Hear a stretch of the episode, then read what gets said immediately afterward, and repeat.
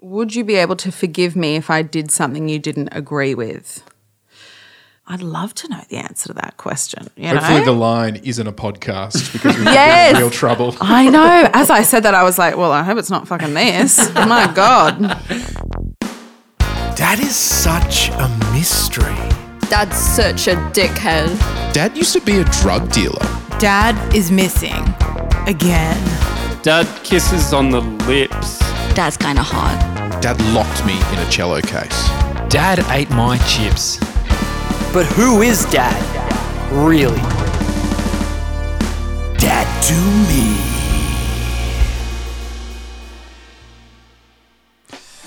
Welcome to the second episode of Dad to Me, the podcast that looks Dad in the eye, grips his thigh, and lets rip with the questions kids have been sitting on for yonks.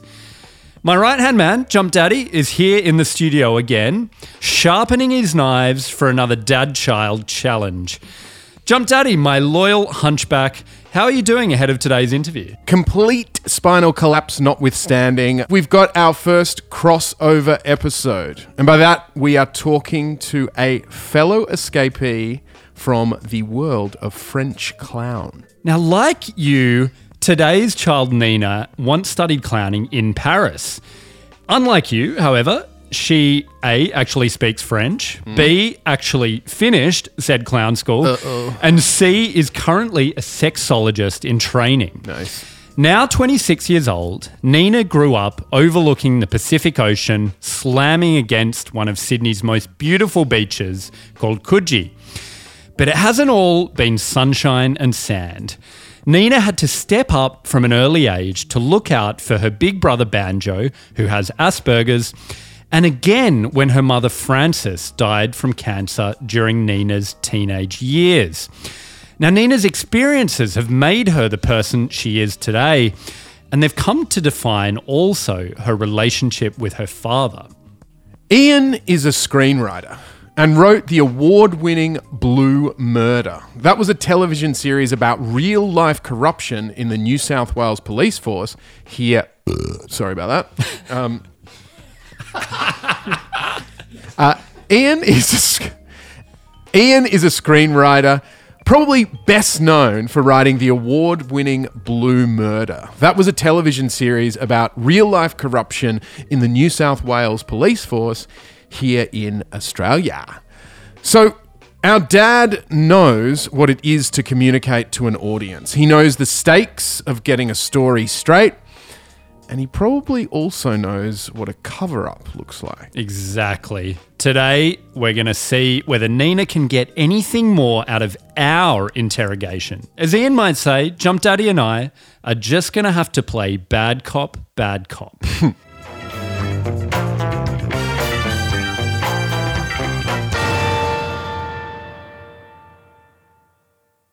that bubble of, you know, your parents being invincible. You don't even know that you are in that bubble until the bubbles burst. Bursted? And then it put me in a state of constant unknowing, which I think is where I developed quite a bad anxiety as a little person. And I remember asking him whether she might die.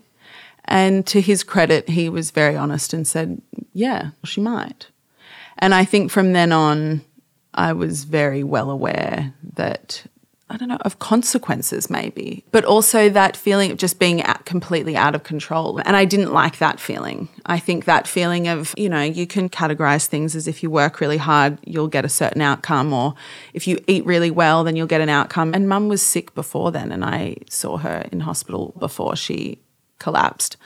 I would also see her going to the Ian Gawler Foundation and eating really well and um, not drinking alcohol, completely cutting red meat out of her diet. And then for her to collapse, I think instilled something in me that was you you can try as hard as you can, but life has other plans sometimes. And I think that frightened me to my core until I hit 20 and started to work through my shit, you know? What a thing to realize age six. I mean, it's, uh, yeah, it's incredibly shopping, shocking. And you probably had to do a lot of work very early that other kids weren't doing at all. And I just I want to know were were you sort of aware of this difference that you had uh, in relation to other children that you were kind of dealing with these big issues of parent mortality at the time?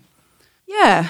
And then almost being made out to be a special child, which luckily I had some good people around me that beat that out of me from, you know, but in a good way by 12, where it was this no, you are not a victim. You have to really push against that because it was very easy to let that happen because that you know people people are lovely and they come over and they there's a million shepherd's pies and there's women everywhere taking banjo and I to school and people just getting involved in your shit. Mm. And even though deep down you feel, you know that it's not for a good reason, the reason they're doing it is from a good place, but it's because there's this sadness happening in your family. So you know that at a base level, but on a surface level, you do. You feel special. You're seven, and everyone at school is asking how you are and how your family is, and oh, that must be hard. And but it fucks with you that oh, you deserve a brownie. It's Tuesday night. Why not? Even though you know you don't deserve a fucking brownie. Like it's I haven't done anything today. It's Tuesday but everybody makes you feel because everyone's compensating something. You know, it's mm. so yeah. I knew I was different. Yeah. Yeah. So we might actually move on now to these questions that you've given us to, to ask your dear Pop. So question number one says, "Would you be able to forgive me if I did something you didn't agree with?" That comes from I think there's a sense of unconditional love that I witness between kids and their parents, and something that I felt with my mum. That being said, my mum died at when I was 16, so she actually never we never had like a butting heads moment. But with dad, I think because of what I said before about how whether I was 10, 18, or 4, he'd sort of talk to me the same way sometimes there was a feeling of there is a de- there's a line somewhere that if I crossed it, there wouldn't be any coming back from that. And I don't know what the line is, but there is a feeling that there is one. And I think that could stem from my childhood anxiety of uncertainty. But I think I'd love to know the answer to that question. you Hopefully, know? the line isn't a podcast because we could be in real trouble. I know. As I said that, I was like, I hope it's not fucking this. My God. I love you, Dad. Interesting, the line. Yeah, I mean, it makes me think immediately of the respect that you had to have for your father's boundaries growing up, spatially, temporally. You couldn't take up too much of his creative space. And so there's, yeah, I can see why there would be this fascination with, with that boundary line. Yes. Yeah. Yeah. Well put. That's actually, that's it. Yeah. Interesting. And what about question number two? Question number two Would you feel differently about me if I was with a woman? This question, particularly, I don't think would make any difference to the way I live my life, to be honest. Then again, depending on his answer, it could. Um, a lot is on the line here. I was with a woman for many years and a huge part of my life. Her name's Dee. But I've also been with men. And my current relationship, which is a beautiful one, is with a male. And I have noticed that dad is very positive about the male relationships I've been in.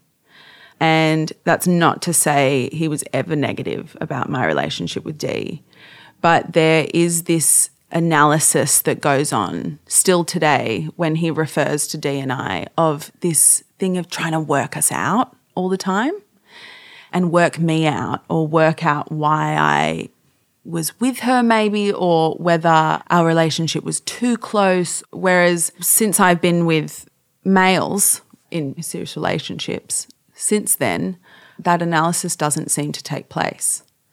So I don't know whether that comes from just a place of unknowing and wanting to understand more, or whether that comes from just a really basic old school thing of like, Two Sheilas. literally, yeah. And you know, what is he going to say to his friends? I don't know. but I'm you- fascinated. Again, by you it. can take the man out of Perth.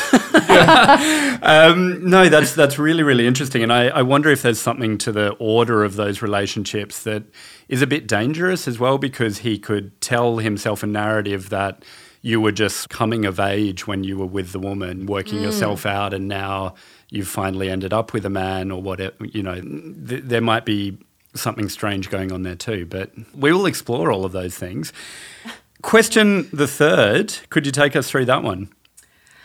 Do you worry about the way things will work out for me, or are you confident in my abilities? So, this comes about because my brother having health issues over the last 10 years, as well as he has Asperger's, and as a little boy being tested and schooling and education and social skills and all that jazz was a main topic of conversation in our household. And still is now. I guess it's a it's an incredibly self-centered question because yeah, sometimes I do wonder whether dad thinks about how I'm going to turn out. There's a lot of conversation about how Banjo will be when he's older and will he be okay and do we need more support for him or maybe he'll be fine, maybe he won't be fine. All these different things. And I think that's never been talked about with me. And I, there are the obvious reasons why that's not talked about. But then on another level, I do think, is that because maybe he is just really confident in the way I am and he just thinks, no point thinking about it or worrying about it, she's fine? Or does he worry? I don't know. So that's where that question It's an came up. interesting question, though, because when there is a family member that requires that constant support, there's a sort of assumption that everyone else is functioning kind of fine. But Hmm. that's, you know, not necessarily the case. So we really understand where that question comes from. That'll be interesting. So usually we do things by a rule of threes. Our questions for the father, no exception. And yet here I am making an exception for you, Nina. You've put to us a fourth question that we'd love to in turn put to your father. What is that? Uh, do you trust my opinions? Woo. this is a juicy one. Good to go at the end. This comes from he is a particularly intelligent person and socially very onto it. And I think that I would just love to know whether he listens to what I'm saying. And of course, I know he really listens, but there is this vibe with dad a lot that anything you talk about, he's read at least four books on it and researched it, probably given a talk, written a couple of articles, and you know, so there's there, any topic. So sometimes I think, you know, I wonder if he, on a really genuine level, listens to what I have to say and really takes it on, or whether it is just a, okay, that's a good thing. I'll go and do my own research on that. So I'd like to know if he, yeah, trusts my opinions. That's great. Yeah, that is an infuriating trait of many an older man, I believe. The idea of knowing all the answers themselves. I've certainly directly experienced that from my own father. Nina, thank you so much for opening up to us today and giving all of those answers to, to our questions and giving us your own questions to put to your dad. We are really looking forward to going over him with a fine tooth comb, you could say. Which is inappropriate considering he's perfectly bald. Uh, we'll edit that out. Oh no, I think it's it's on Google.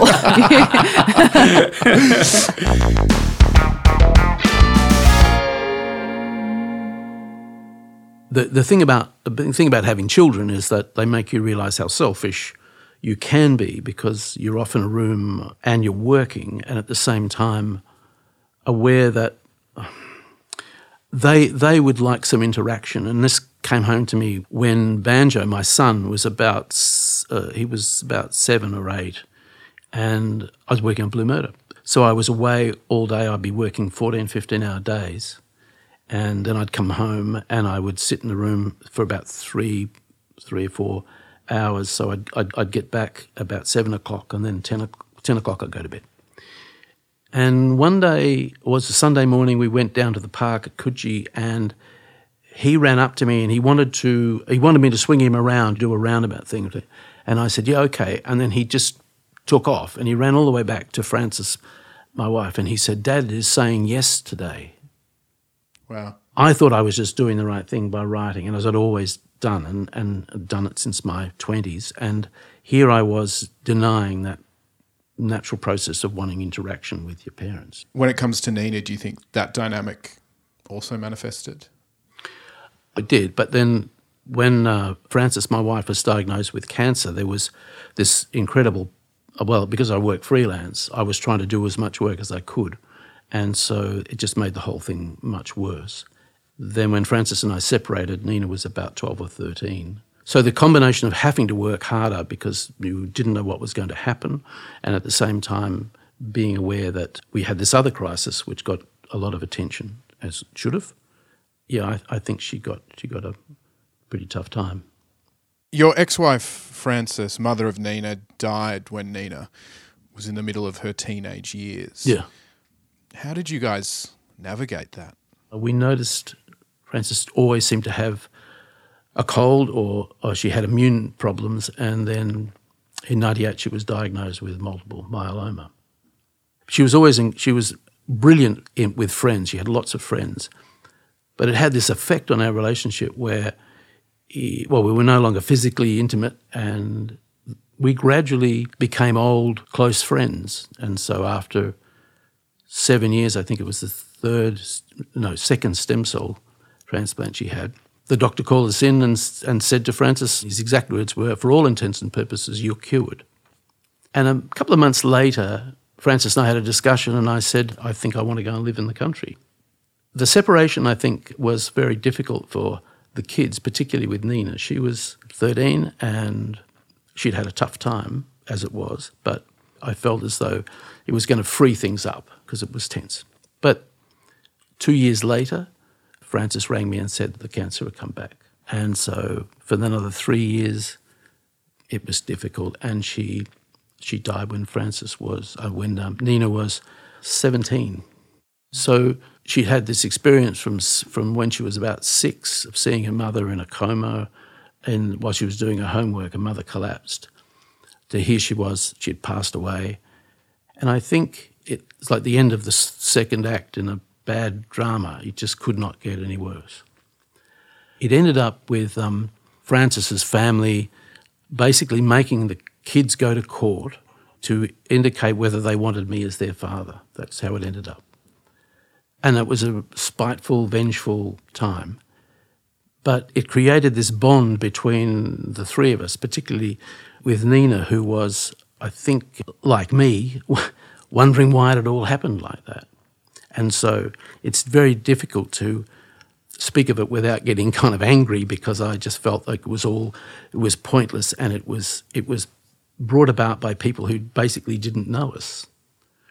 And they were in profound grief. I'm talking about Frances's family, led by her her oldest sister. Um, we very rarely saw her, and here she was after Frances died, wanting to prove something. I think, in, in a sense, she didn't want me to, to have a, a, a life that was not reminding, rem, being reminded about the fact that my wife had um, passed away and we'd separated before that. When we got together, it was all very complicated, and I still not quite sure that I understood it at all. But what I did know was that the kids and I went through something that not many families, thankfully, have to go through, and that is you sit watching your children giving evidence in a court and saying, Well, I think dad's okay, I don't mind being with him. For what reason?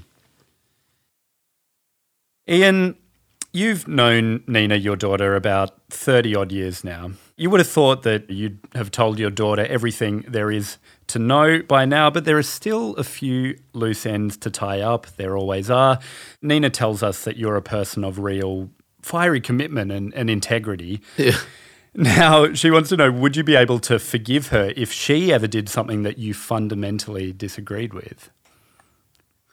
Well, the answer is yes. I, I don't know that there'd be anything a parent could I actually have met parents whose children have done absolutely the most terrible thing. We all have. No, it's not feasible. I, I mean, I think I draw the line at the thing that I wouldn't agree that what she did was acceptable. I would certainly tell her that in no uncertain terms, but I'd be looking after her back the whole time.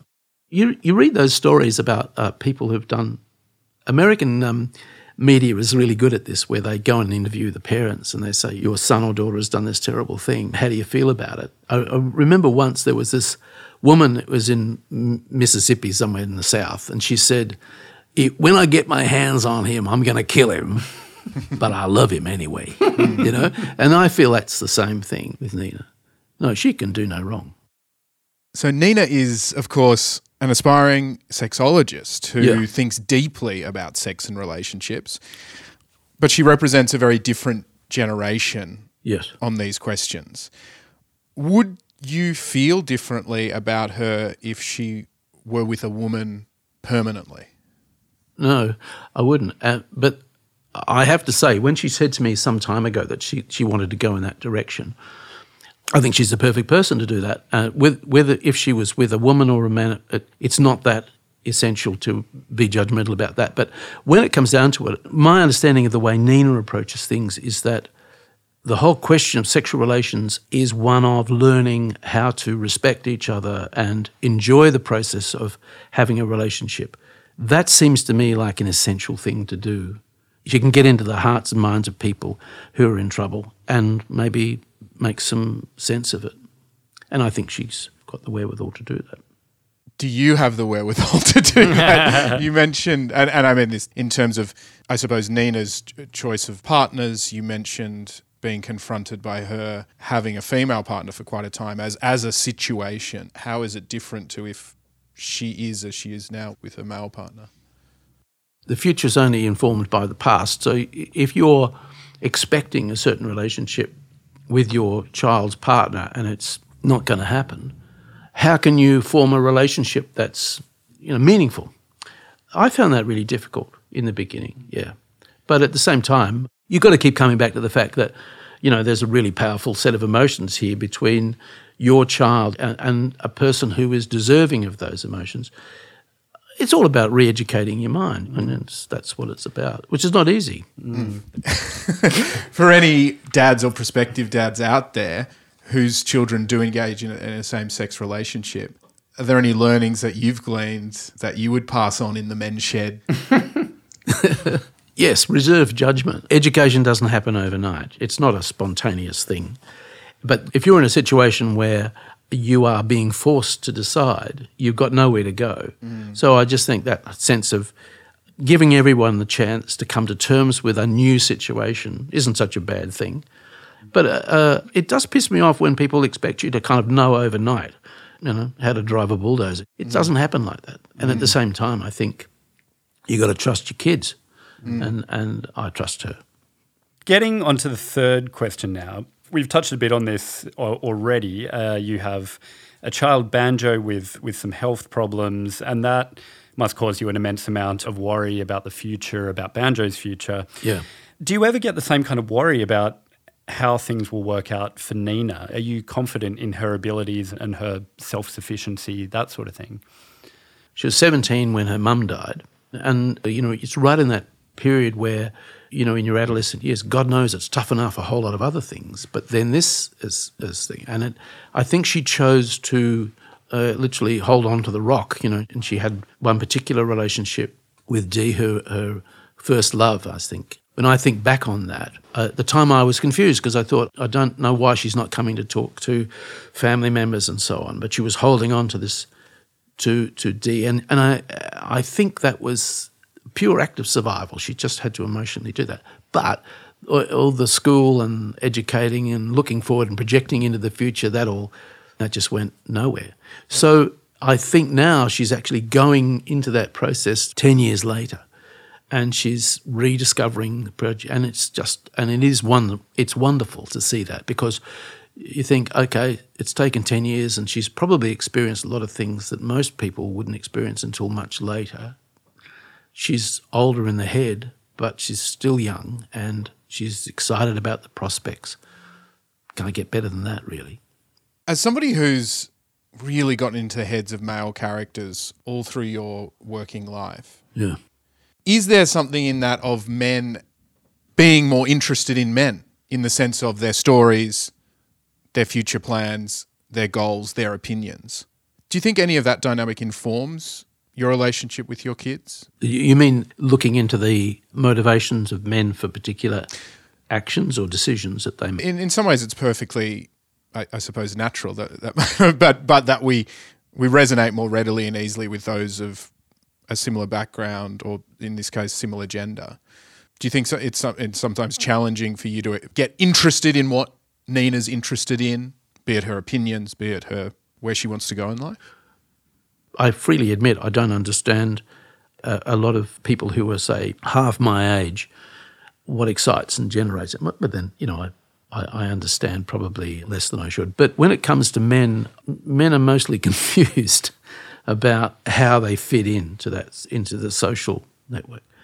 I mean, I'd love to be uh, half my age now. I think I probably would find it more interesting than I was when I was 25, when everything was kind of fixed. You know, it was like watching concrete set. And I can remember the arguments between my mum and dad. I mean, he wouldn't let her drive a car, he wouldn't let her have a job. And I think when I look back, I decided I wasn't going to be like that. But when I got when I got into my career, my professional career, and I was working on these things with men, I thought nothing's really changed except that men pretend to be in charge, but in fact they're really desperately afraid. I didn't find that attractive. And in fact, most of my work has been when I worked in, in a situation with producers, been with women. And women seem to know that men are scared. Mm. But anyway, anyway, to answer your question, I think that my feeling overall is that women understand men much better than men understand women. I would agree with that. It's a sad kind of state of affairs in society where women, unfortunately, are saddled with all of the emotional and affective labour all of the time. Anyway, that was all to sort of get to this last question, which was more or less about the way that you treat Nina nowadays. When she offers an opinion, do you take it seriously? It's Yeah. kind of hard to take a child seriously because you think of them as a child. But then there's also the protectiveness of, of the father daughter thing coming coming in. So, what do you think of Nina's opinions nowadays? I mean, are you do you take her seriously? You know, do you still feel like you've got a lot of wisdom to impart that she's resistant uh, to listening to? she's chosen a path which is a very serious one, and I believe as you get as individuals get older, they regress, and so I'm hoping that we'll kind of meet each other around 45. we'll kind of have similar wisdom. What I take from her a lot is that her vivacity. She's so she loves life to the point. I mean, I think she got that from her mum as well. But there's this process where I'm reminded constantly when I'm with her, she's a joy to be with because she's she is very excited about a lot of things. And I've given up on uh, some of those things. You know, she would come along uh, if, when I was teaching at Sydney Uni, and I'd be talking to her about this discoveries I made and so on. And I think she was interested in other things. And now I, I do feel that once she gets through this process and she starts to educate others, it's going to be some interesting conversations because she's got a good mind.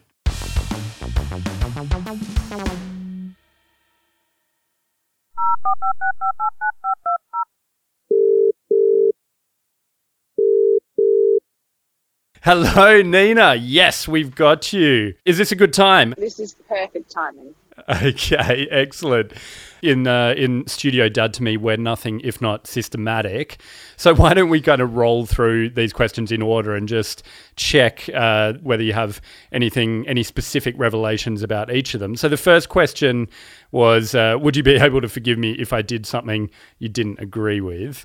What came out of the response for you? It was great that he answered quickly. So I really liked how he said that I would definitely know if he didn't agree with what I was doing. Hmm. I think that's very hmm. true to that's true to dad. You definitely know when he's yeah, if he doesn't agree with something or if, if that's not the way he would do something, you'll know about it. But I think the main part of the question which was, but would you be able to forgive me? I believed him when he said that he would. Yeah, that was delivered with a lot of hmm. conviction, I thought. Yeah. Yeah. How about number two? That was an interesting one. So, would you feel differently about me if I was with a woman? I don't know. I expected him to come back with a really, an almost vanilla answer to that that Mm. would make him seem, you know, really well read because he is really well read and educated on those matters. But I, I liked that he said that, yeah, he was sort of admitting that he didn't know much, he didn't understand it very well. And now he does, and he's obviously thought about it a lot more. And, but no, I really liked that. I liked that he in a way admitted that yeah it, the- the reason he was different about um, my relationship with a woman was because he didn't fully understand it What about question number three? Went along the lines of Do you worry about the way things will work out for me? And are you confident in my abilities? so when i initially asked it i think i it was meant in such a basic Hmm. exact comparison to banjo but when he answered it it was he took the academic path which i found really interesting because i never it's funny i never wanted to go to uni. Before then i've done diplomas in clowning and mime so very different to what i'm doing now. So what i got from it was that he was thinking oh god what's she doing for the last 10 years? And now suddenly he's at ease with it that's what i got from it mm-hmm. which isn't you know it's not a good or a bad thing that's just Yeah, I, I guess it's just a natural reflection of how parents react to their children pursuing clowning as their tertiary education. I put myself in this world too. Final question was simple to say, but a big one. Do you trust my opinions? Well, yeah, this one was funny because him basically saying when she's finished studying and she hits about 40, then we'll be able to have really great conversations. I know that obviously my dad thoroughly enjoys our conversations already. We get along very well. So I took no insult from it, but I did. I, I had a good laugh because I thought, what a brilliant way to say, oh, not yet. You know? Yeah. keep on sharpening those axes, you know, keep on reading those books. There were lots of interesting things that came out of this, but would you say, is there some kind of sum total of this that will change your relationship with your dad, or will do you come out of this having gained some new insight, or will it not really change it? It was an interesting exercise anyway.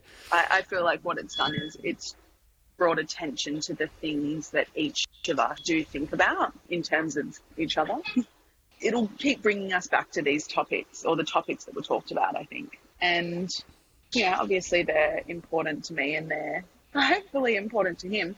Maybe you can do a kind of annual listening session where you both sit down, you have a drink, you listen back to the podcast, and uh, revisit old topics.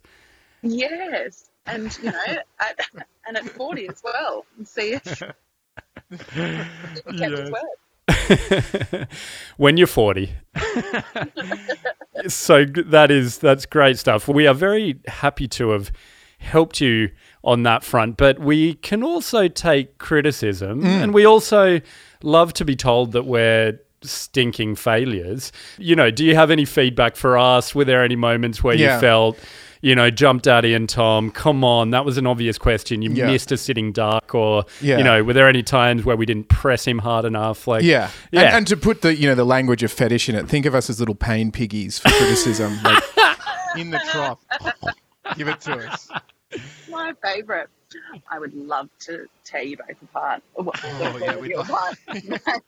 but, but no, I can't actually. I thought it was really. I, I felt very comfortable, and I had a good time. So to bring it to a final empirical measure, in a way, your dad's undertaken the greatest of all dad projects, and that is, of course, the mountaintop house build. So, out of a total possible of five dad projects, going from zero that didn't well, didn't go very well to five dad projects, what would you give the experience? What would I get out of ten? Or Out of five. Out of five. Out of five dad Out of five, five dad houses, mm. dad projects, dad builds, dad builds, dad builds. Yeah. I I'd give it a five. Oh, five out of five dad builds. We had our bottoms out for the paddling jump daddy, but it seems we've inadvertently avoided the naughty corner for now. As a dedicated pain piggy, I kind of look forward to a lashing. But nonetheless, I think we push back on our natural cuck instincts here, Dr. Tom. We did push this week's dad just a little bit harder with our questions and so gleaned, I think, some really interesting insights. Can we keep that energy up for our next episode? Next up, we've got an acclaimed surgeon and university lecturer, Prof. Ross Smith. And he is all in on walnuts, a natural source of anti aging agents like mm. omega 3 mm. and antioxidants. Mm. But of course, life is more than your walnut CV, more than your nuts. If you'll believe me, Jump Daddy. Oh! His daughter, best selling author Pip Smith, is coming at Ross with questions on the role of a father, how he wants to be remembered, and what a certain piece of dad art means.